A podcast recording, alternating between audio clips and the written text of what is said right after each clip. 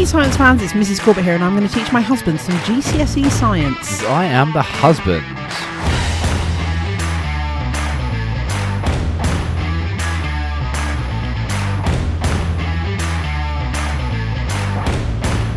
Hello, husband. How is your GCSE knowledge going these days? We had a break. You've got to sit a biology paper too soon. Easy. Is it? Yeah, biology is life, isn't it? If I don't know the answer, I'll just either look out the window or look down at myself and go, ah, now it's clear. Yeah, I would have hated teaching you. Yeah. And here I am. Antibiotic resistance, resistant bacteria. hmm Those are two separate things I just said. Resistant bacteria is the topic. We're doing resistant bacteria. So what what am I talking about?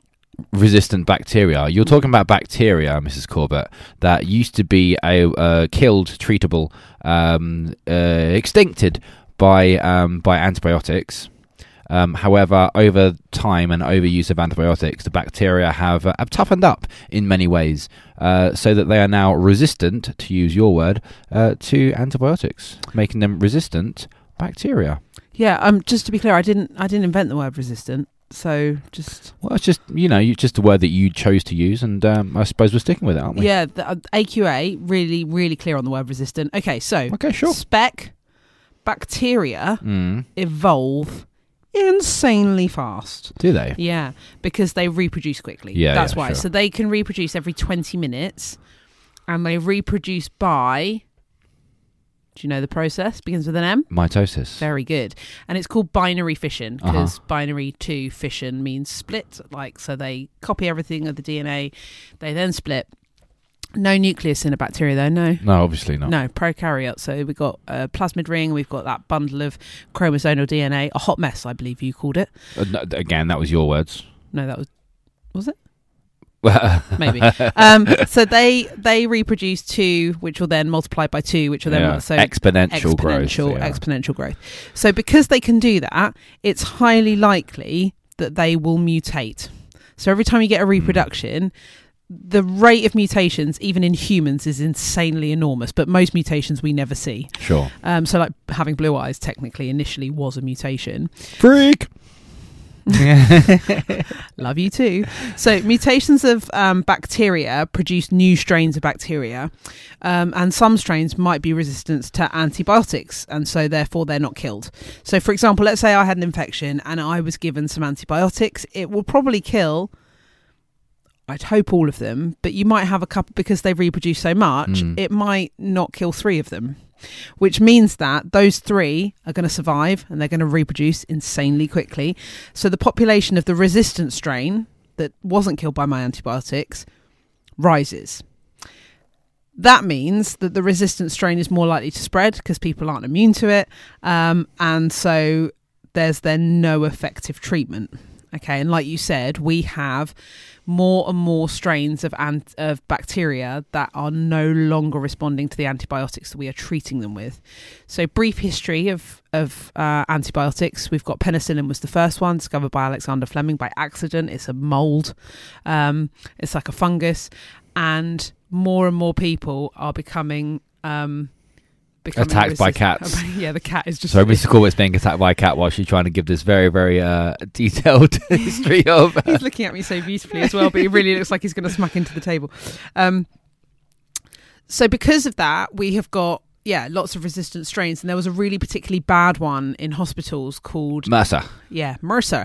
Uh, if you watch American TV shows, but that's MRSA, and that literally stands for multi-resistant Staphylococcus aureus. So it is a Staphylococcus aureus, which means that it looks like a little like rod type thing, um, and it is multi-resistant, which means it is resistant to most antibiotics. Doesn't everyone have stuff in their nose? There's lots of stuff in your nose, to Sure, be fair, but okay. no, not. I mean, yes, you're you're made of so much bacteria, so Yeah, yeah. yes, of yes, there is, uh, but MRSA maybe, maybe not. Okay. Um, so to reduce the amount of resistant strains, what do doctors need to do? Um, well, I'd say stop using antibiotics so much. But I s is the damage not done? Like, it's not No. like they're going to devolve, is it? No, but the quicker we are killing them, the more likely you're going to get a rise of resistant types that we could have got over anyway.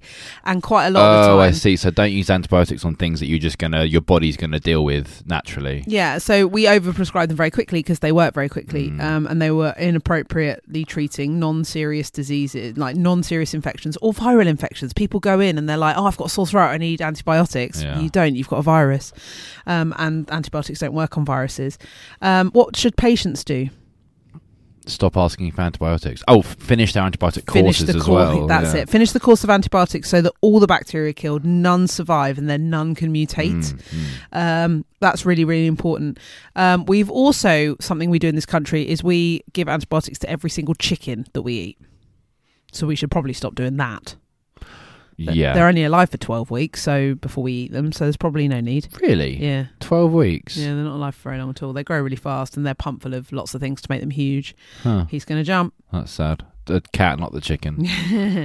um, the issue that we also have with antibiotic resistance is that Resistant antibiotic. No. resistant bacteria, Bacteria. is that they reproduce really, really fast. We cannot make antibiotics that fast. So to get an antibiotic on the market, like to be used by doctors, it's it's a really slow process. It takes like ten years, Mm. and and they can evolve in like less. By the time you would get a new antibiotic on the market, whatever, whatever, don't. Groom yourself next to the microphone, you silly thing. There's a cat again. Um, it's not me. Stop grooming yourself, Mr. Corbett.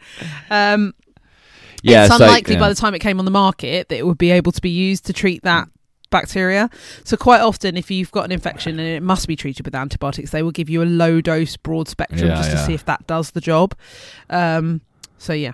And resistance is a problem, and and it is very good evidence for evolution because it's so fast. Obviously, evolution in humans, the hundreds of thousands of years, but in bacteria because their reproduction is so quick, the generational change is fast. Yeah, I mean, I suppose what would take humans millions of years of generations takes bacteria 20 probably minutes, yeah, yeah. 20 minutes. I think it's the same in um, bacteria on food as well, and that's where you get food poisoning from. hmm Yeah, because yeah, I won't go into it, but yeah. That's it. Oh, cool. That's See- all of that topic. One more to go on this topic. all right. Well, um, I accept that. I'm not resistant to it at all. See you later. Okay, bye.